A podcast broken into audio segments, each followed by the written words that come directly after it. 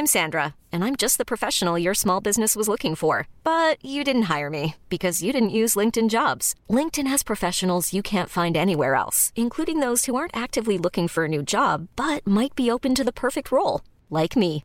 In a given month, over 70% of LinkedIn users don't visit other leading job sites. So if you're not looking on LinkedIn, you'll miss out on great candidates like Sandra. Start hiring professionals like a professional. Post your free job on linkedin.com/achieve today. When it comes to your finances, you think you've done it all. You've saved, you've researched, and you've invested all that you can.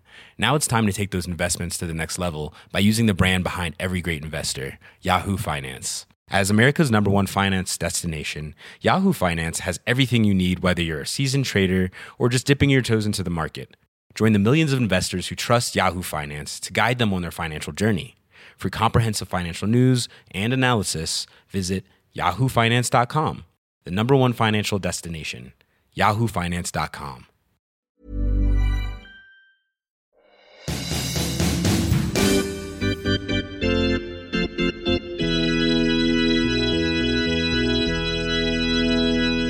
Hello.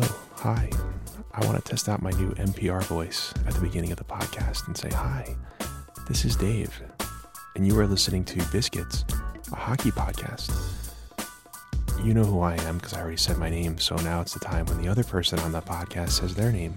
Hello. Hello, Ottawa. That was very calming. Yeah, this is my new voice now. It's my new radio You doing the entire podcast in this voice? I want to read People books online yelling like at each other about goalie interference or whatever. Goalie interference is the worst thing that's ever happened in the history of hockey. We go Might be. live to Sean in Ottawa to tell us why he thinks interference is great. Sean, hi. Hey everyone, it's Sean Ottawa.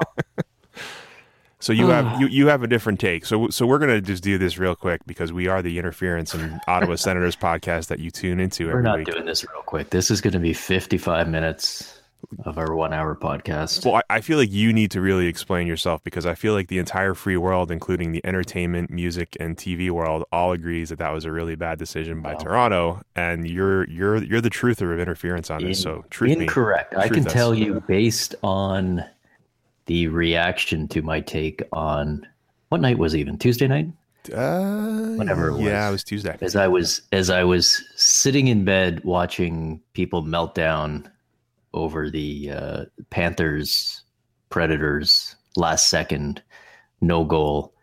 Uh, I can tell you when when I voiced my opinion that that call didn't seem that bad to me, the initial reaction was was pretty much what you just described. That I was the only person in the world who thought that, and and that I was an idiot who should reconsider my opinions. But I gotta say, as the as the night went on, like you know, even over the just the you know the half an hour, hour, whatever it was, the tide started to turn, and I feel like Mhm, the general population has come around to the correct side of this argument. the general population. So you're saying that you won the popular vote even though you lost the election? Is what I feel like. I, I feel like I won all of it. First of all, I I understand that we are hockey fans and we have to like by law get way too excited whenever a celebrity notices that hockey exists. But like the the fact that Carrie Underwood is mad is not She's an argument. totally objective, Sean. She has a Yeah. complete objective eye when it comes to hockey. I'm sorry. like I feel like it, can we get like I don't know. Does Roberto Luongo's wife want to weigh in on this? Or are we doing Well, I mean, is she is she famous? Because if she's not, then her opinion doesn't matter. It's only famous people whose opinions matter. exactly good? That that is that is a good point. But you have to you have to agree though that even though you are seeing this through Colin Campbell glasses and you believe that that was clearly interference, you have to agree that there wasn't enough there to overturn the call on the ice. Like if the call on the ice was interference and they went to review and said, "Well, we can't overturn it because there was at least a little something there," fine, but there's there are about 12 different interpretations of what happened there and they seem to settle on the one that was take the goal away and keep the playoff race interesting. That's that's just my take on it. Yeah. Well, I mean, Come on. first of all, I don't to to correct the record. I don't think that this was clearly interference. I think you could make a real good case that that you just made, which is that you know, if if there was interference, it didn't rise to the level that should have overturned a goal. I think you can make that case. I think you can make the case that there wasn't interference at all. I think you can make the case that there was interference that that should have uh, resulted in the call that we got.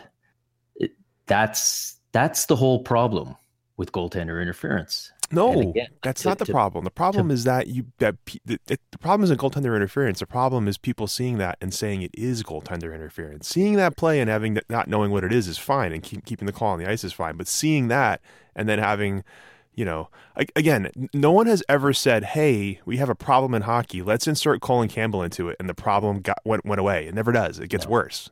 So to Right, me, it's, and- it's and- not and- interference. it's how they interpret it in the reviews, the way they do with the catch No, in the it, NFL. it- and, it is Oh, it is the fact that we have a review in the first place for No. a oh, subjective call. that's fine. That's We totally should have fine. never had replay review for a call that is mostly subjective. You you you read the rule like we've talked about on this podcast. The rule isn't that complicated, but the rule has two or three places where you have to make a subjective uh, view. It's not black and white. It can't be black and white, and therefore we should not be holding up review because all these people crying about consistency and oh it's uh, we don't know what the call is going to be no you don't because it's a gray area because it is subjective and this is uh, you know again this and and and I count myself in this group because when they first brought this rule in I thought it would be fine but what we've learned over the last 3 years is that this is not something that we should be reviewing at all Wait, period. three? Has, has, it- been three years it's been 3 this is the third year yeah of goalie interference reviews? No. Yeah, 2015 16, they brought in goalie and, and the offside reviews. Man, it feels like it feels like it was just yesterday. Right. and and does it not feel kind of weird that we've had this for three years and yet it's only like this season that it's really blown up? And it, and, and I think that's I don't think the calls have gotten worse. I think we just sort of hit a tipping point where everybody just got frustrated with it. But you know, I here here's here's what bugs me.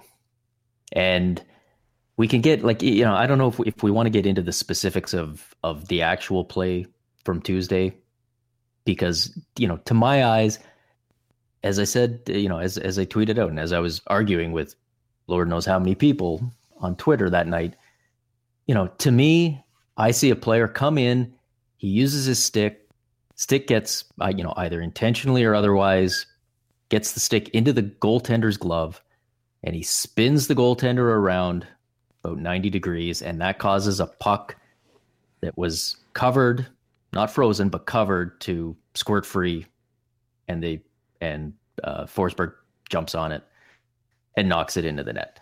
And you you can't do that. You can't use your stick to move and change a goaltender's position. You can't push a goaltender into the net when he's got the puck under him and expect that to be a goal. You can't push the goaltender out of the way when he's got the puck under him and then jump on the puck. If that's what happened, sure, but I don't think that's what happened. Well, it's I mean, that's why that's why I think you stay with the call on the y- ice. you have to yeah, I mean, you have to believe one of two things because Roberto Luongo is is down in a position thinking he's made the save. I don't know if he thinks he has the puck under him or or or what it is, but he's facing in one direction and then a second later he has slowly rotated 90 degrees in the other direction. So you have to believe one of two things. Oh. Either Uh-huh. the player uh, either Arvidsson the player on the on the Predators caused that or you believe as some people apparently do that that's how a goaltender reacts to looking for a puck that he doesn't turn his head he doesn't turn his whole body he just slowly rotates in place like he's a probe droid from Star Wars Oh boy, Star Wars references. I- and he's and, and he now? just slowly circles around which is not how any human being but it is. If- reacts in that situation. if if the guy if you know you don't have the puck and Luongo knew we didn't have the puck and the guy is coming towards you and you think that guy knows where the puck is you pivot your body to deal with him. That's why he reaches out with his blocker. That's why he starts moving You that way and that's why he pivot your body. At which point your body begins to move or you know the top part of your body moves differently than the bottom. Your entire body because he's doesn't scrambling. just rotate slowly around. Oh boy We've seen this. uh, This this happens all the time. What happens if you think the puck's behind you? You either reach back with your glove or you turn back and you look with your head. You don't just slowly rotate in place, going, "I'm," you know, "I'm no sense of urgency here. I'll just I'll just kind of slowly but surely make my way around and then stop. It, it's It's easy to know, rotate when you're when you're not in a right in, your, in the right position when you're reaching out and initiating contact with a guy because you think that guy's about to get to the puck. That throws everything out of whack with your balance, and that's why it's easier to move somebody if they just whack it at whack at your pad. That does. It that, may be you know easier I mean? to move somebody, but the point is you're not allowed to move somebody. You Ah. can't move the goaltender. It doesn't matter if it's easy or not. You can't put your stick into his glove and push him so that he so that he slides around. He didn't put it into his glove. He was he was he was whacking at a place where the puck wasn't even there anyway. He was just he was just moving to the net, and Luongo kind of panicked and thought the puck might have been over there, and because he moved with Arvidsson, that freed the puck for for his. But see, this is what I mean though. Like, there's no way that you you could see that replay and just automatically set and just say it's interference, and that's and and my bigger it- issue. and and yeah and so here's here's my bigger point because as as i was having this argument with people i had like i said i had a lot of people disagree i had a lot of people who agreed and and saw it the same way i did but i had a, a handful of people whose response to me was basically along the lines of okay it, this is now a thing that you're doing you're you've become the contrarian when it comes to goalie interference and you're now the guy who defends the league. And every time people are mad about goaltender interference, you're the guy who comes in and says, "No, it's not that bad." People don't know this, but Coley Campbell was your best man at your wedding, right? No, you- Yeah, yeah, we're we're know that. close, we're tight. and and here's the thing: for if, to just to reiterate, my opinion on goalie interference is we shouldn't have these reviews in the first place. So if if if my goal is to get rid of the reviews entirely, saying that the league always gets them right would be a really weird way to go about doing that. Uh, I you know I think if I'm if my issue is is at this point it's not even so much with the rules or the calls but i've basically kind of run out of patience with a lot of the reaction that's going on out there because i think we've hit a point where we can say that th- this has now become a thing. This is now something that if you're a hockey fan or you're in hockey media you are expected to have a strong reaction to every goalie interference call. And i got to say a lot of this stuff looking at it now is this isn't sincere. This isn't good faith arguments. These are people putting on performances at this point because this is just what you do. Oh come on! And it's becoming a contest to like see who can who can be the maddest or who can and and I'll just I'll say this when it comes to that that one play. If you want to say that that's interference, like I said, sure. That you can make a good argument there. I might agree with you, I might not. But you can make that argument. If you want to say it's not interference, you can make that argument. If you want to say, as you're saying, that, hey, maybe it's interference, but it's not something that is enough to overturn a call, I think there's a real strong case to be made there. But if your reaction to seeing that play is to throw your hands up and say, I don't see anything at all, I'm completely confused. Whatever could the league have seen here? Why is the league overturning this call when absolutely nothing at all happened? You know what? enough of that. Like I've really kind of had it with with that sort of reaction because I'm seeing more and more of that, and it's it's th- this is a subjective call. There's a gray area. We're never all going to agree, and I've if if I have any sort of stance other than get rid of the whole thing, it's that enough is enough with the the performances and the feigned confusion and everybody rushing to to just dump on every single call in the most over the top way possible. Uh, you know, this is what we get when we break everything down frame by frame when we on a call where we shouldn't. So, you know, maybe nobody should be surprised. But, you know, if if you can look at that play and say, I don't see anything at all, I I, don't, I really don't know what to tell you at this point. How dare you accuse Kiefer Sutherland of performative anger, sir? That is that is a genuine man who has genuine feelings about goaltender interference. yeah, but he's not married to anyone, so I. I think he's a Bruins fan too. I was trying to figure this out. Like, I don't think he's a Preds guy at all. I think he's maybe he is a Preds guy. I don't know. Why else would he be? Why else would he be watching a Predators Panthers game in the in the middle of the week? He's got stuff to do, doesn't he? I don't know. You would think. You would hope. Speaking of um, uh, interpreting uh, things around the net, uh, Erik Karlsson's gone, right? Like he knows he's he he pulled that puck out of the net because he knows that's the last time he's going to be on that ice as an Ottawa Senator. There's no other way to interpret that one, right? Like it's that's that's that's pretty cut and dry.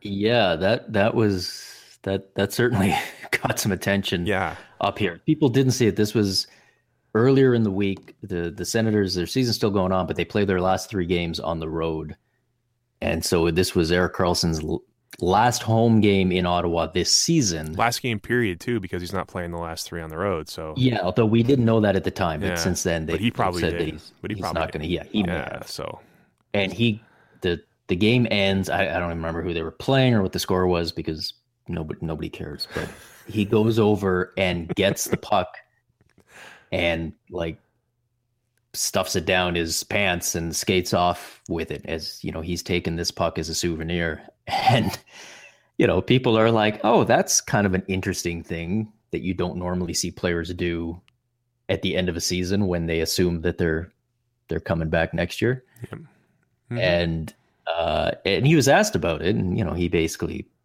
played it off as oh you know i'm just you know me just just yeah, the puck collector that I am, just thought it would be just saw a puck's, you know, fifty feet away and thought I'd skate over and uh and, and grab it. But uh just yeah, want that just want to commemorate this 67 point season and put it in my trophy case with the rest of my stuff because it's really important. I guess the question is, you know, if anything, the question here is did he do that thinking that this was probably or at least there was a very good chance it was his last game in Ottawa? Did he do that just kind of thinking he would subtly get away with it or was this an intentional message or an intentional attempt to maybe Uh. provoke or Hmm. uh, or or make a statement to I don't know who. Um, I see what you're saying. yeah, Maybe, maybe he's just like, hey, just just FYI, in case you're on the fence, you're not sure if I want to stay here or not. Let me just show you. I'm I'm I'm grabbing the puck out of the net because this is my last game here, and and I'm prepared now to leave. Or he just maybe he's been talking to his agent since the trade deadline, and they have something lined up, and they're gonna do it once they get to the draft. I think it's more the second thing. I don't think he's like I don't think he like if he took the puck out and then like waved to the crowd or like gave like double middle fingers up to the press box, then maybe I'd be like, whoa, whoa, oh man, he must really want out. But yeah, either either way, however you want to interpret it, Erik Karlsson's almost definitely played his last game in Ottawa, which means we have to change up the podcast a little bit because right now the two people we follow on the Biscuits Vice uh, Vice Biscuits Twitter account are Eugene Melnyk and Erik Karlsson. So now we have to follow Melnyk and I guess maybe Rasmus Dahlin. Uh, I don't know about Bobby Ryan. We gotta we gotta pick a new senator. well, the the other guy we could we could follow is Mark Stone because he had a comment this week where he, you know, again, this is the guy everybody forgets that he needs a new contract this summer, and he was asked something about that, and he made some reference to. You know, his number one priority was making sure that the organization was headed in the right direction. which in like 27 out of 31 markets would be a completely generic and cliched answer. But in Ottawa, people are like, oh, wait. I don't But- know. That's that's a pretty that's like a bold like in, in basketball or football that would be like somebody saying like if they don't take care of me and this organization sucks, I'm out of here. That's basically what he said in just like very diplomatic coded language. Like you don't really hear players say that too often about. Well, I, I um, mean, I feel like it was it was that the organization was headed in the right. It wasn't so much how they treated him. Like I feel like if someone on the Blue Jackets was like, "We got to be headed in the right direction," somebody else could be like, "Yeah, you know, their team's not bad. They're they're headed in the right direction, sure," and and off you go. But I just I, I do find it strange being here in Ottawa, listening to the outside world discuss the Senators that like everyone's already moved on to like Matt Duchene's contract next year and and all this other stuff, and it's like meanwhile their second best player like literally has two games left on his current contract and uh, is eligible to be offer sheeted in an alternate universe where that was a thing that actually gonna- happened. I was gonna say like it's funny. He, he's talking like he's a UFA, but really he has no power whatsoever. Like, well, let's see where the organization's going, and the organization's like, "What are you kidding me? You think someone's really going to offer sheet you? Have you seen in the NHL the past ten years? It just Yeah. doesn't happen." Well, I mean, if he has power, I guess his power would be to say, I'm only going to sign a contract for whatever, like the one or two years left before he hits UFA. Yeah, do the saying, I don't. I don't, I'm not going to talk about an eight-year deal. That's I want to, I want a bridge deal, but that's that's something that players very rarely do. So I don't know. Maybe he's he's the next follow. But yeah, the the Karlsson thing was interesting. And you know, it just one more piece of evidence to throw on the the pile. And you know, again, apologies to the many Ottawa fans that I heard from who were convinced that any talk of Erik Karlsson being traded has just been invented by the mean Toronto media who Is that a thing? Just- really? People think yeah. that's like not real. Like it's a it's a false pe- flag. People think it's it's the me- the on. media is taking this and turning it into a story so that they can get clicks because God knows, yeah. as you know, the first rule in this business is you want clicks. The Ottawa Senators are the team that Right. you go for. Right. When you want to have a podcast that gets like 50,000 downloads, here's what you do. Yeah. You start off by talking about the Florida Panthers and then you move on Yeah. to the Ottawa Senators. That's that's the key to pandering to the big audiences. Jesus God. Exactly. Exactly. Ah, the, the Mark Stone thing is actually interesting because um, I, I, I, I- I wish that more players were willing to do what Kirk Cousins did in the NFL, where he was just like, you know what, just it's, it's not the same thing with franchise tags, but just do the Zach Parise thing, where I'll go to arbitration every year until I'm a UFA, Mhm. and this way I'm a UFA the second I can become a UFA, which is risky, I know, because it's hockey, and you know you can be a, a guy who's passive and not physical and blow out your knee on a knee to knee hit when Brad Marchand, you know, accidentally sticks his knee out for the ninth time in, in a season and blows up your ACL. That that kind of is the way you you win leverage is if you have the guts to not take the bridge deal that eats up two years of your UFA deal. Like that that would be Mark Stone's leverage. You but I got don't to know bet on it. yourself. I Yeah, mean, that's that's the same thing with you know with some of these uh, young guys coming in, like you know McDavid and Eichel have signed, but with you know let's say Auston Matthews, if he, you know, everyone just assumes he's going to sign an eight-year deal, and it's like, is it going to be ten or eleven million? If if he wanted to maximize, he'd Mhm. sign three-year deal for ten million, and then you know, or a two-year deal, and then come back, and you know, when the cap has had a few years to go up, and you've had a few better years, you're you're going to have even more thrown at you. And you know there's there's lots of cases where you know even even older players you know if you're 27 do you sign an 8 year deal knowing that you're going to be 35 at the end of it? Or do you sign a 3 year deal Mhm. knowing that you can probably maybe get a 6 or 7 year deal at the end of that. Like it, I, I wonder how much how many conversations happen between players and agents where they sort of sit down and go over scenarios and say you know we we actually get maximum value out of doing it this way or if it's just automatic they just get me the longest deal lock me in i don't want to have to deal with this and Yeah, the stress of having to do that every offseason would probably be not worth it if you're only making a couple million extra. Like if if it works out over those 10 years you Mhm. get 65 instead of 58, like is that really worth yeah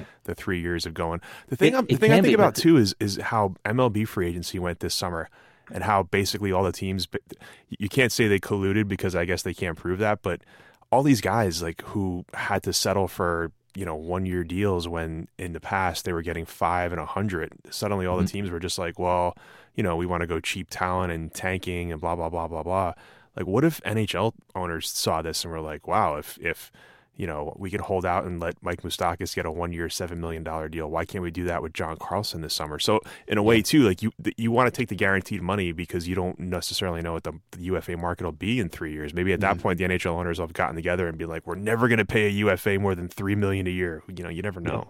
There there may you know there's going to be a new cba in a few years. There's, Yeah. there's any number. So i i get why they do it and you know i mean i'm uh you know i i can i can totally sympathize but yeah i mean if you if if your goal was to not even to maximize your money but to you know to maximize control like you know to you know if you're john tavares do you do you grab the eight year deal or do you say i want to go somewhere for two years or one Nashville, year and Nashville, yeah.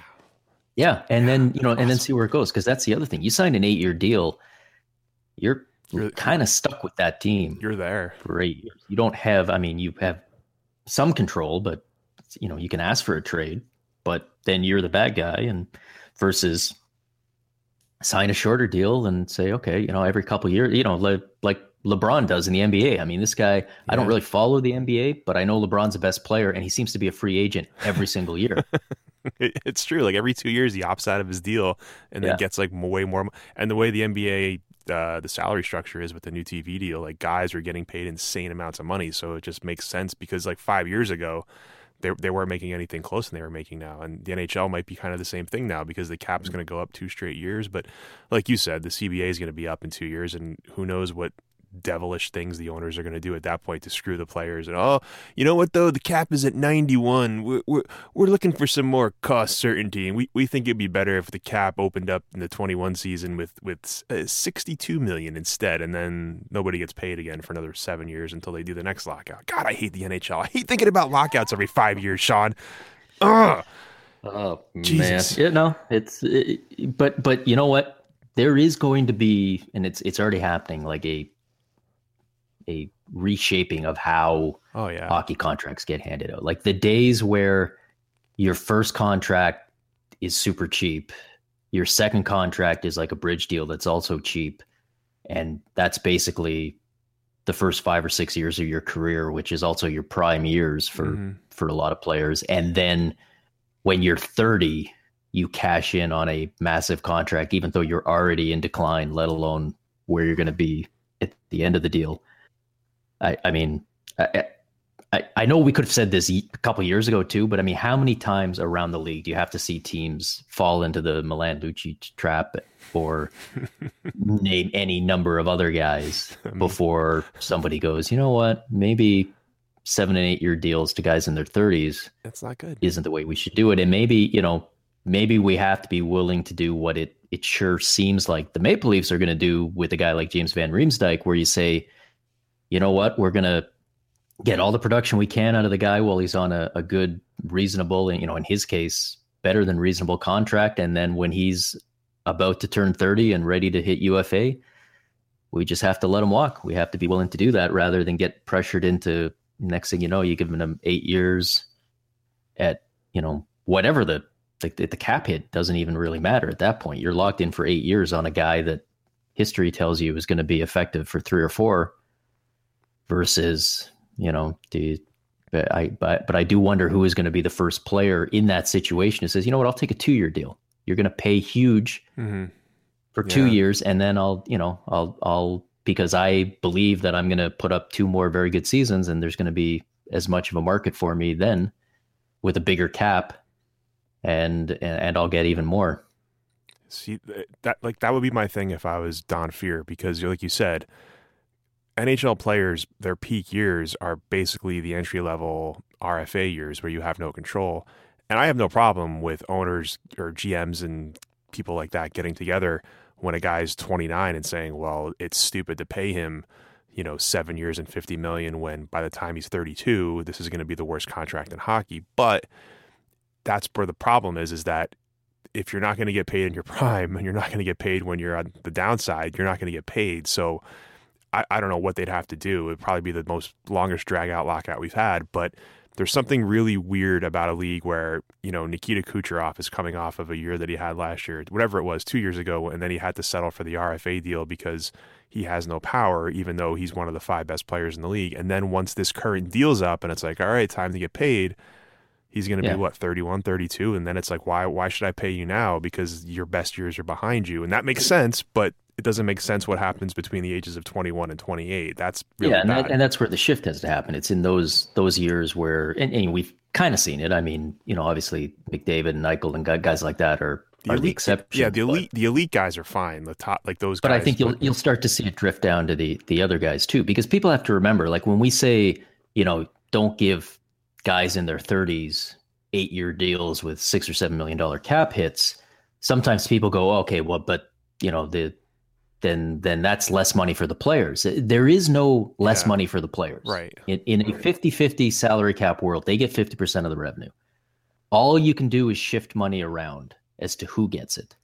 So if you know if if the owners all got together, which they they can't do because it's collusion, but let's say they did and said we're not going to do this for guys over 30, that's not taking money out of the players' pocket. It's taking money out of some specific players who would be in that age range and looking for those contracts but the players collectively don't make one dollar less in that scenario because that's how the cap works. It's just like how the escrow kicks in when they make too much. If if the number comes down, that still funnels back to the players. So you know, it's just a question of figuring out how do you how do you hand this money out? And yeah, maybe it's that these guys on their second and third deals should be should be making more, but part of that is the players have to be willing to, you know, let that third deal come when you're 24 and not when you're 30 because you signed an 8-year deal as soon as you got out of your entry level yeah. contract unless you're an elite Connor McDavid type player where you're going to get a monster contract no matter what. So you might as well just just sign it and and be done with it. Well, we're at the halfway point. It's a time to take a little break. And when we come back, I believe we are going to do two things. I believe we're going to tell you who will and will not get fired among some of the coaches and, and, and GMs who have not been fired, since technically no coaches or GMs have been fired this season. The one GM who we felt was doing a bad job or the team felt was doing a bad job technically got promoted in a way. So I don't know how that works. And then, uh, you know, we'll look over the schedules here coming up. We got a few days left. There's some playoff races in the East, kind of technically. The West is still kind of fun, even though St. Louis pooped the bed last night. And um, hopefully, you, we will give you all the correct um, information, you can bet on it and win a lot of money. So we'll be right back after this.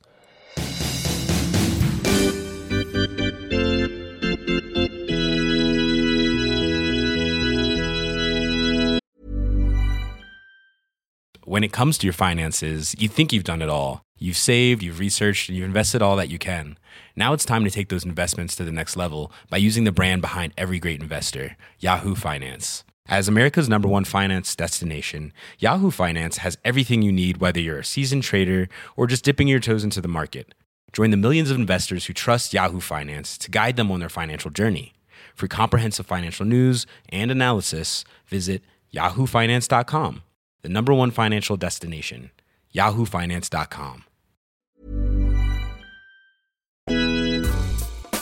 So, people have not been fired from jobs this year. And personally, I think it's because everyone's just doing such a great job.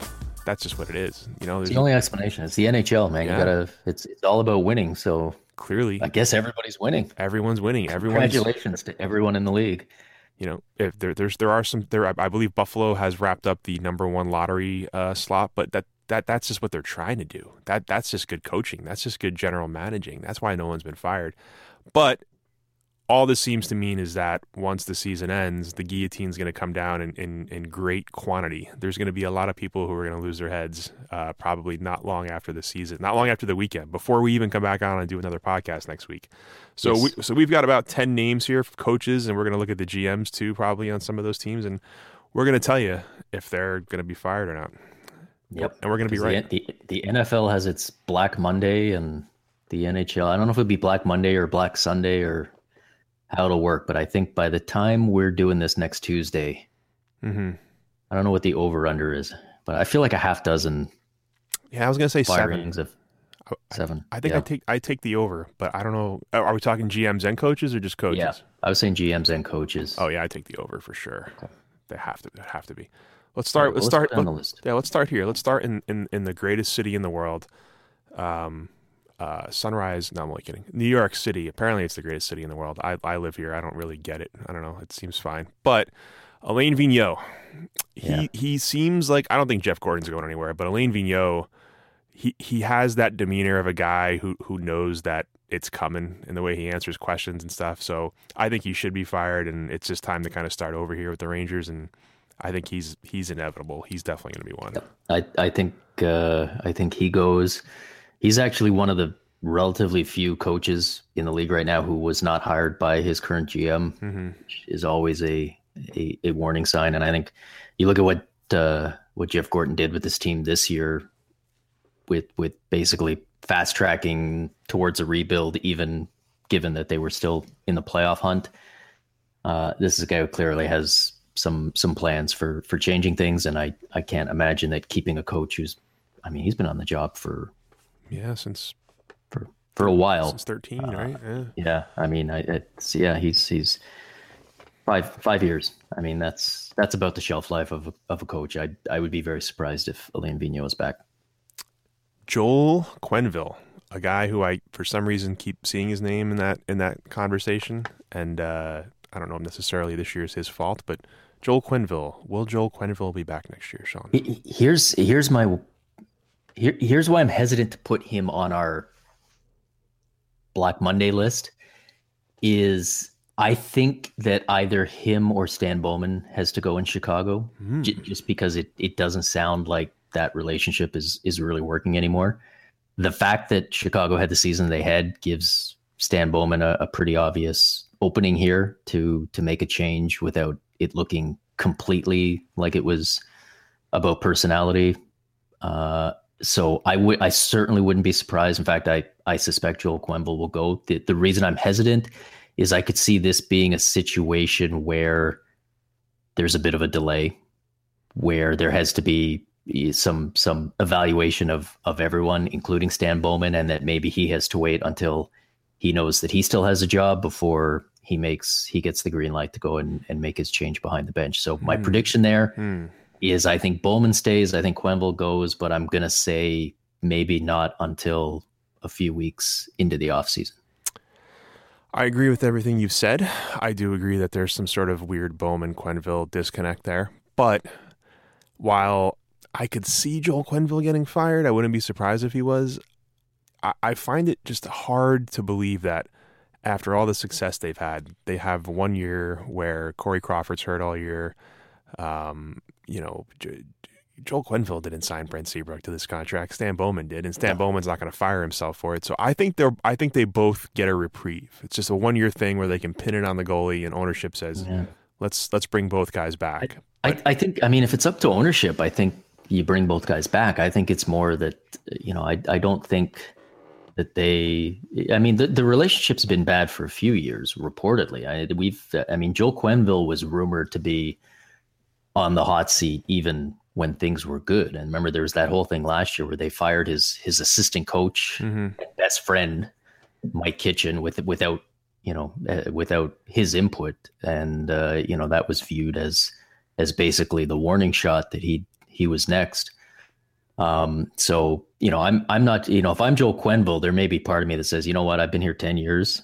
I know I, I can have my pick of any job in the league if I want it. Maybe you know what, go ahead, make the change, and I'll be this this summer's Mike Babcock situation where I can basically name my team and name my mm, price and yeah. and go get a fresh start somewhere else. I know that's easy to say from the outside. You're talking about you know packing up, moving your family after ten years and all that, and there's something to be said for stability, but I, I wouldn't be surprised if it just seems to make sense for everyone involved. And then Stan Bowman can pick his own coach, and then now he's the guy on the hot seat going forward. That does. It's one of those two things. I don't. They both won't go. Stan won't, won't be the only guy who goes, but that one will be interesting. Bill Peters, my boy, my my my my Jeff Fisher of NHL coaches. Ron Francis was yes. reassigned, and now Bill Peters apparently, uh, according to Darren Dreger, Bill, Bill Peters is going to coach the Canadian team at the World Championships right. because if you can get a guy like Bill Peters with all of his postseason success, you have to get him behind the bench of your international squad. Here's here's my Bill P, and I don't know if this story made its way down uh, to you guys in the states, but it was it was mentioned on uh, on their on Hockey Night in Canada it, that this report came out that Bill Peters apparently has an exit clause in his contract. Hmm that he could trigger this year uh, because I guess he's got a year or or or maybe more left on his deal, but that he can get out. And you know, I get why that's a story. I mean, that's an interesting thing. You don't you don't hear about that very often, but it's like, yeah, like yeah, like Bill Peters is gonna gonna he's gonna pull the shoot, eh? And and hit that open market that reminds because... me. That reminds me of um, Ian Kennedy in baseball signed like a five-year, sixty million dollar deal with the Royals, and his first year was great, and then last year he was terrible. But after last year, he had the option to opt out, and somebody was like, "You, you gonna opt out?" And he was like, "Are you kidding me? I was terrible last year. Why would I throw away thirty million dollars?" Yeah, like a coach who hasn't made the playoffs in four years is gonna be like, "Yeah, you know what? I'm out," and just where's the line form? I don't know. I just I just found any any thought that there was any intrigue on that pretty pretty funny. I mean, the, the, I think he stays because it sounds like yeah. the new owner likes him. And normally I'd say, well, you got to wait till the new GM comes in because the new GM gets to decide on the coach. But I'm not sure that's how they're doing it in Carolina. Uh, I it feels like the owner is in charge. So I, I'll say this: if Bill Peters does opt out, there is your huge, huge red flag about you know even bigger than what we've had so far about what's going on in Carolina under Tom Dundon and his his ownership situation. Because if a coach who hasn't made the playoffs in four years bails out of a contract that still has time left to run on it.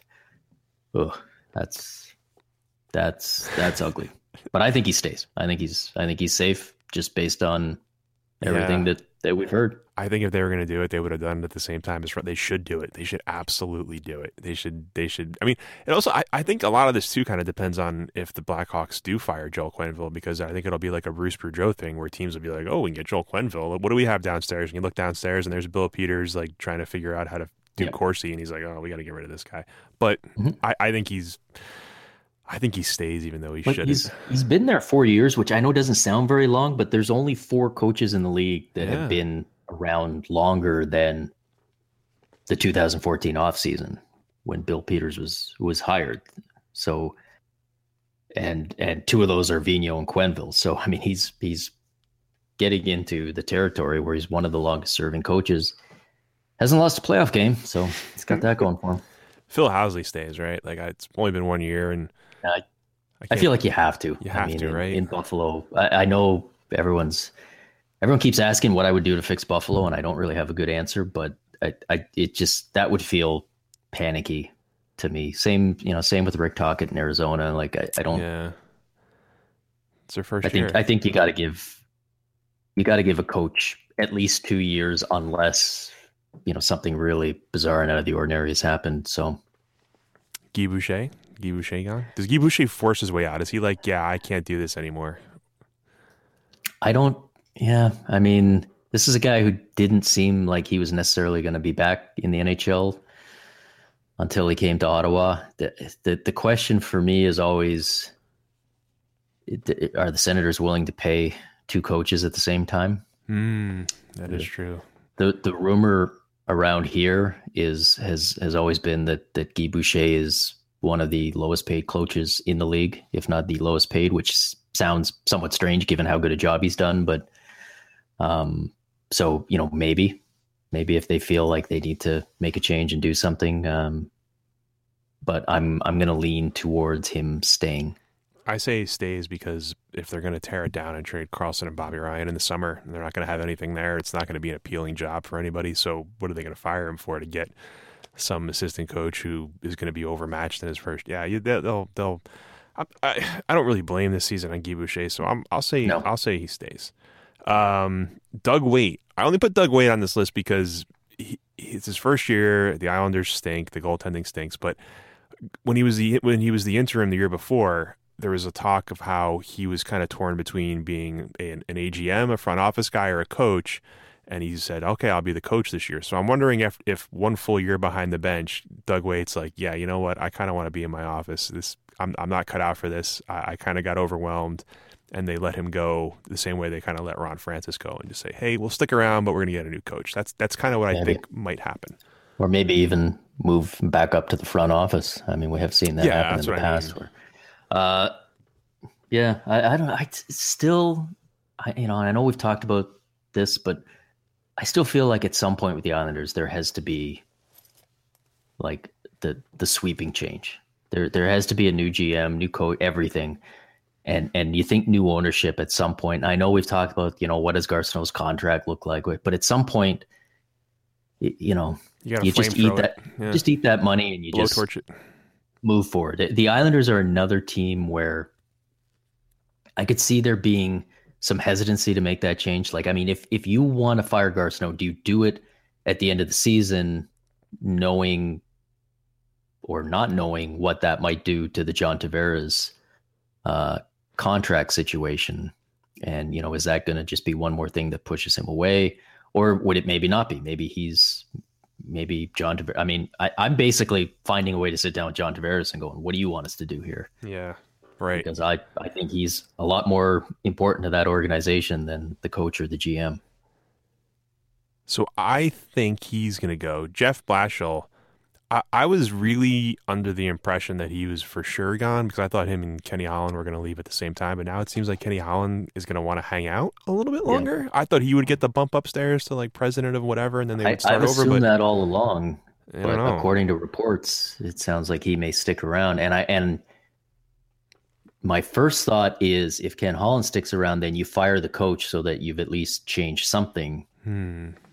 But the flip side of that is how if you're Ken Holland and you stick around, how do you then fire somebody else and say, "Well, yeah, you didn't get the job done in the in the what two or three years you were here, but I'm going to stick around for years 21 plus." because I was awesome in the '90s. Yeah. so I don't know. I yeah, maybe Detroit could be a situation where everybody say like it shouldn't be. They like Ken Holland. It, it's it's time for new eyes in Detroit. Um, but yeah, I'm gonna I'm gonna say Holland stays and and Blashill goes. I agree. That's my take. well. Hesitant to even. Yeah, I'm kind of. You can hear I'm not totally convinced, but I'm. That's yeah. Let's go with that. Claude, Claude, and Bergevin, both back. I, According, I think. according to reports, Mark Bergevin is back. I think they're both back. I, you, I, I wouldn't Yeah. fire Claude after his first full year or anything, but I No. mean, it's it's it's if if you lose your GM, then you never know what's going to happen. But if if they're not going to lose their GM, they're not going to lose their coach. Yeah. What a team! There's and and yeah, it's it, it hasn't been long, and, and you got to remember it's Montreal. There's there's kind of this de facto rule that they have to have a French head coach, which narrows down their. yeah, So it's pretty much yeah, Claude Julien or Pepe Le Pew are the two options for the coach at this point. exactly. So I don't know unless unless somebody else shakes free. I no, I mean I that Claude, Claude Julien shouldn't be in danger. It's it's Bergevin who should be, but according to the reports we've seen out of Montreal, he's not. So Good stuff. What a good sport. luck with that, Montreal. Glen Gulutzan. I think he's. I think he has to go, but I don't think he's gonna go. I think it's the same. It's it's it's amazing how so many of these coaches are basically just like starting out and they've had a bad year, and I'm like, I'm ready to kind of, I'm ready to kind of move on. And I know you shouldn't do that in sports. You want stability. You want to have a guy behind the bench who you know is going to be there, and you don't want to have a lame duck, uncertain situation. But I think like when you're when you're doing the performative anger thing more than once during the course of a season of practice, like maybe maybe you're overmatched. That's just my take. and and didn't get any sort of response for it. None. There was that. I don't know if you saw it, but there was a, a piece a couple days ago. I think Eric Francis in Calgary had where um, he he interviewed Brad Treliving and basically the the you know what what went wrong this season, and it, it was a very a very NHL GM type of interview because it wasn't you know we don't have enough skill. It wasn't we don't you, we didn't get enough good players. It was all character and compete level and we're not hard enough to play against. And we we basically basically rolled over when things were tough and and kind of accused his own team of being mentally fragile Mhm. which it, you know that doesn't reflect well certainly on the players and and the leadership group but I, that also seems like the sort of thing that that falls on a coach. And uh, Calgary still is kind of a very old school type organization. You know Brian Burke's still president there and I could I, I think they make a move here Me too.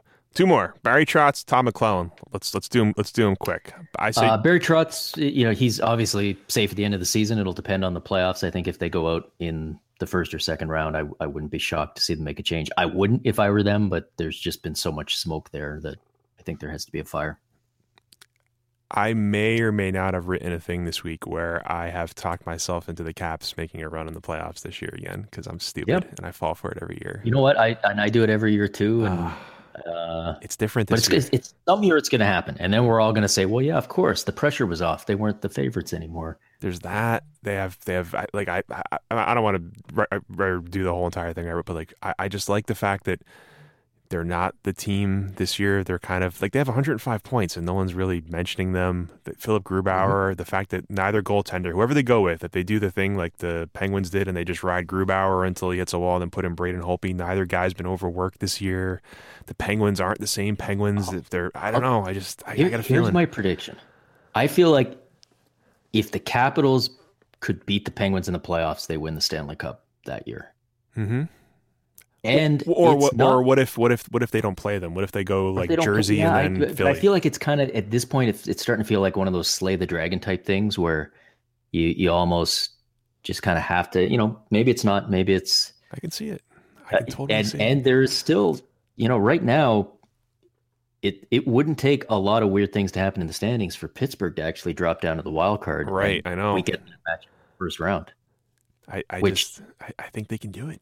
I think To me, if you're Washington, you bring it on. Like let's let's do it early. Let's not do the the whole dance where we got to wait till the second round. Let's let's go. Let's uh you know let's let's have the challenge. But uh, yeah, you know I think yeah. I mean Trotz obviously isn't isn't in that kind of Black Monday group, but I would hold on to him. But uh, I don't know. Washington always feels weird. They they take all their playoff losses so so hard. If they lose in the knows? first, if they lose in the first round, I think they can them. But I think anything beyond that, they don't, because the expectations this year weren't what they were two years ago. So if he basically gets the team as far as he did when the team wasn't as good as it was two years ago or last year, then I don't know how you fire him. But I think if they lose in the first round, they fire him. But I'm sitting here telling you, they're going to the conference finals this year. Early biscuits Wow. playoff preview. Uh, They're going to do it. I feel it. This is the year. I'm Charlie Brown running towards the football, and this is the time I kick it, my friend. I feel it. What about Todd? What about Todd McLellan? I think McLellan and Chiarelli go together, or they don't go at all. Yeah, and I I'm gonna say that they stay. Uh, I'm like 60-40 on that, but I I feel like the I feel like in the middle of the season there was a lot of talk about them going, and and even felt like it could happen mid-season, but it feels like things have sort of stabilized a bit there, and I could see it being a, a situation where they're they're probably on very thin ice heading into next year. Uh, but I think I think they keep the band together. So the playoff races in the Yeah. East. By the time you hear this, well, this will come out today, so it'll still be it'll still be uh it's Thursday this week as opposed to Tuesday. And weirdly, even though we, we told everybody that we were going to record Thursday on the last podcast, people were asking yesterday where the podcast was, and it's like, guys, come on, come on, we told you, we we, we Sean had to Sean had to go to South Carolina, which is apparently the home of the Carolina Hurricanes. I'm not sure if you knew that or not. Yes. How do how do you how do you feel like it's gonna see in the East? I don't rule out Florida just yet. Like Florida's in a tough spot because they play Boston twice and they play Buffalo. But if They they go Boston twice, but Boston, Yeah, the but- second game may not matter. right, like Because if the you second game is that snow game, so it's the only game on Sunday. Mhm. So everything else will be settled, and, and Boston will know whether they whether they need to to care or not. Which, by the way, as just as a as an embittered Leafs fan, I'm still holding out hope that it comes down to Florida, New Jersey, and New Jersey needs Boston to actually try on the last day of the season, and they don't, and they start the backup goalie and all the other stuff because because uh, that was the exact situation in 2007 when the Leafs needed the Devils to beat the Islanders, and the Devils just uh, mailed it in. here we go, holding So- on to those grudges. Oh, I'm I'm, I'm holding on tight. So 11 years in the making. That's that's my scenario. But I, it doesn't look like that's happening. It's actually Philadelphia that's that's kind of in Yeah. So in more. Philadelphia, New Jersey. Philly has Carolina and the Rangers. The Devils have your boys, Toronto, and the Caps. And Florida has Boston twice and Buffalo once. So if Florida goes 2 0 and 1, that gets them to 95. That would get them ahead of Philly. And if the Devils go 0 and 2, and they have two games they could lose in regulation, those aren't going to be easy. The Caps might do the same thing. They might take off the last game because they're going to be all set anyway. Mm-hmm. But I, Florida looks dead, but I. Uh, it, the the Flyers basically need to go one and one against two non-playoff teams, and the Devils need to not pick up a point, pretty much. Although that's not enough because if, if if if They need two points to clinch. yeah, Florida goes three and zero, and the Devils go oh one and one, Florida gets it. What I want is Florida and, and the Flyers to have that crazy tie where they have the same points, same regulation Yes. overtime wins, same goal differential. I want a coin flip. I want I want to see I want to see Bill Daly on NHL Network just miserable flipping a coin. His heads. But you know the NHL, they do that behind the scenes somewhere and just put out a press release. Like they wouldn't even. yeah, but it would just be funny. Like, flip- it bounces off the, table. and then broadcast it, but broadcast it in like super slow motion. Yeah. So we just watch like for half an hour. you just watch this coin rotate in the air and try to figure out whether that's good or bad. Yeah, no, I mean, I, you know what would scare me a little bit if I was the Panthers? Like I know they're playing the Bruins twice, but now they got to play the Sabres, and the Sabres have already clinched dead last. So it's like now now, they can try. the Sabres can just go screw it. We can actually go out there and and be a spoiler to someone. So I, you know, that game would scare me a bit too. But that's yeah. I, I mean, we're kind of clinging to that race a little bit because it's not. It's not real. There, there's a very good chance that we don't get that that that's settled even tonight. St. Louis, Colorado. Who does it? That's the good one. Who does it? That's the good one. And so Anaheim and uh, LA are in They're in. as of last night. Colorado is one point up on St. Louis, and they both have two games left, including playing each other Last on day the of the final night of the season, which could end up basically being a playoff game. Not necessarily. Colorado, Colorado's in San Jose tonight. Uh, if the, and the Sharks do have something to play for, home ice. But they've got Anaheim right behind them in LA, so uh, that's going to be a tough one. But if Colorado wins and then St. Louis loses against the Blackhawks tomorrow, then the It's race is over. over and Colorado's in and St. Louis is out. What happens if what happens if they both lose in regulation their next game and then the final game of the year, St. Louis goes in down a point and they win in a shootout and they both have Yeah. the same amount Well, of wins? What's the tiebreaker depending on depending on what happens in the next game. There's there's scenarios in play where you could either have a, a case where one team needed to win that last game, but they needed to win in regulation, or you could have a case where a team needed to win in overtime, uh, but not in the shootout, which means we could get the ultra rare goalie pull in overtime yeah, that's where you've risked the point. that that negates the loser point. That would be a great way to end the season with a non-loser point overtime loss. But yeah, there, there's there's a few situations there because they've got right now they've got the same number of wins in regulation. So that tie that's the first tiebreaker, and that would depend. Uh, I guess it depends what happens in the next game. So that uh, that that could come into play hmm if if for you know if St. Louis loses their next game, if Colorado loses tonight in overtime, they pick up a point, they're two points up. Then St. Louis would just need the win in regulation. They win the tiebreaker. I believe St. Louis also holds the next tiebreaker, which is head-to-head record. I think they've won three out of four. So St. Louis is in decent shape for the tiebreaker, but Colorado's obviously got the extra point on them right now. And, and the other thing is Colorado plays tonight, which means they've got tomorrow off before the Saturday game, whereas St. Louis will be doing second half of a back-to-back thing. I think Colorado's going to get it. I think St. Louis Yeah. screwed themselves last night with the Chicago loss. They get a point out of that. I, I like their chances, but they, they're going to have Yep. to go into Colorado, right? The last game's in Colorado, so they're. I think they're going to be screwed, which you know it's fine. I want MacKinnon to get in. I want the Devils to get in, and I want us to bitch about the thing we're not going to talk about the entire postseason. Yes. Uh, let's do two quick questions because we got to get the heck out of this. I got to get the heck out of this studio. Um, the one question I like is from Brady McIsaac. Ah, Brady McIsaac. I love all the names that I get for mailbag questions. They all sound like good names to say in Irish accents. Were you guys grumpy and angry before writing for hockey, or is it a result of years of frustration? Would you be this full of anger writing for other sports? That's an interesting question. Was I this miserable before I started writing about hockey for a living? I, I I feel like writing about hockey has increased my my cynic my cynicalness by like twenty five percent. Like I'm not saying I, I wasn't walking around like, boy, look how great the rainbow and sky is today, everybody. But I, I was definitely not this beaten down by by my job. That's for sure. I feel like it's I don't think it's writing about hockey that does it. I think it's thinking about hockey. Yes, right, order to exactly. when when I was younger, like I was, uh, like as I was ready to be as bitter and angry, but when something in the NHL did something stupid, I could just go, ah, I'm not.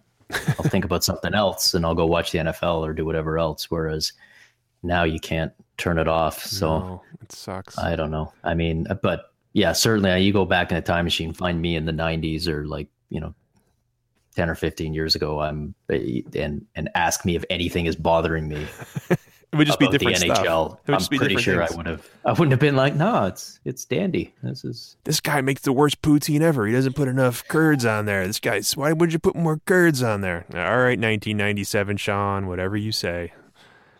Stop being so grumpy about the poutine. Hey. You have one question you want to pick? Uh, 'cause- because Oh, okay. No, no, no. It's up to you. Looking at 'em. yeah, I was I was gonna I was gonna I don't want to hoggle. I don't want to hog the questions this week. I know I know you usually have one reserved that you like, and I don't want to. Everybody keeps sending us questions like, "What is wrong with my team, and how do you fix it?" Pay me six figures, and I'll go run your team for you, and I'll solve it for you. Uh, I'm scrolling through, but if you've got a good one, go ahead. Well, Ken Hitchcock? Would you fire Ken Hitchcock? I'd fire Ken Hitchcock. No, It's not his fault or anything, but I just think the game has passed him by at this point. I would. Uh, I would hold on to him. I think he's good. Um. All right. Let's see. Are, uh, how about Austin Taylor? Are you anticipating any unexpected first round chokes in the playoffs? Would you consider Vegas losing a choke? I feel like yeah. See, I don't. I don't think anybody losing in the first round is really a choke. But yeah, I think I, I like I did a piece at the beginning of the season that I called predicting the predictions, where I was basically like, look, when when people make predictions, they don't predict what they really think is going to happen. They predict along certain lines where like you have to have a certain number of upsets and you have to have a certain number of changes. And I can tell you it one of the rules when you're predicting the playoffs is you have to have at least one upset. You got to have one division leader going out in the first round. And I got a feeling everybody's going to be picking that's going to be the trendy upset Vegas for Vegas to yeah. go out in the first round. You know what? Like, especially if they wind up playing like LA or Anaheim or somebody like that. I, like I know I've been so pro Nashville forever this season. I, I don't know, man. Like these, like Nashville, Tampa, Pittsburgh, my, my three teams, my, my, my triumvirate of, of championshipness. I, I, I'm so not high on anymore. Like I feel like they're so vulnerable. But would I pick Nashville to lose in the first round against like Colorado? I don't know. I don't know if that would happen. Or because like Nashville's going to play either Colorado or St. Louis, right? That's right. for sure. So uh, well, no, actually, yeah.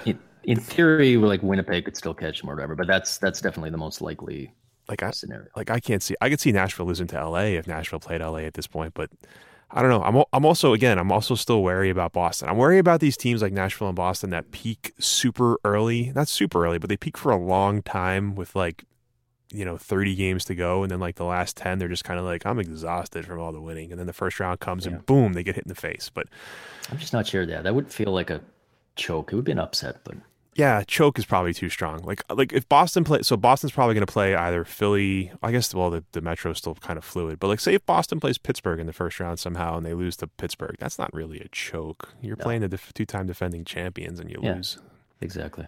Just one other question. I just want to read this one. We don't even have to discuss it. I just it's it's so it's it's so cold that I just had to. Ryan Dunn uh, wants to know uh, if if your team is playing a must win, your team is playing a must win game, who would you rather have as your top pairing right shot defenseman? Adam Larsson or Taylor Hall using a right handed stick? wow. I mean, Taylor Hall. Way, Taylor Ryan, Hall does work the point on the power play, so it's not totally far into him. Based on his little Twitter picture, Ryan is a Capitals fan, so enjoy that, Oiler fan. You're getting trash talked by Washington Capitals fans a guy a guy who's gone a guy who's seen his team go to the third round as often as Taylor Hall's been to the playoffs. That's that's good. Well, that's all the time we have for this week. We'll be back on the regular schedule next week. We'll, we'll I'm assuming we'll we'll spend the hour telling you uh, why your playoff team's going to lose and why it was good that your coach and GM were fired. But we'll cross that bridge in a few days. Um, I already told you that I'm I'm I'm writing about the Caps this week and I'm stupid. I'm stupid. I know I'm stupid. You can call me stupid and it's fine. I understand it, but I'm I'm totally on board with the caps. And uh, you know, iTunes, five stars, but follow the Vice Biscuits. That's where we throw up podcast and stuff like that. And that's uh that's all I have to say. Thanks for thanks for being good readers for our for our podcast. Thanks everyone. Bye bye. See ya.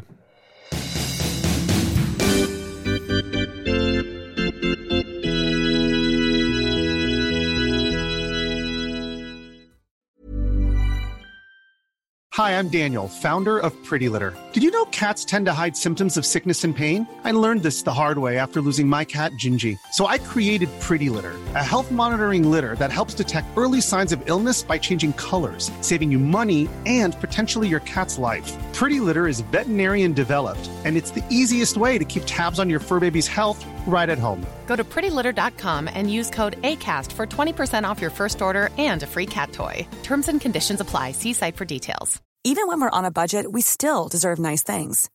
Quince is a place to scoop up stunning high end goods for 50 to 80% less than similar brands. They have buttery soft cashmere sweaters starting at $50, luxurious Italian leather bags, and so much more. Plus, Quince only works with factories that use safe, ethical, and responsible manufacturing. Get the high-end goods you'll love without the high price tag with Quince. Go to quince.com/style for free shipping and 365-day returns.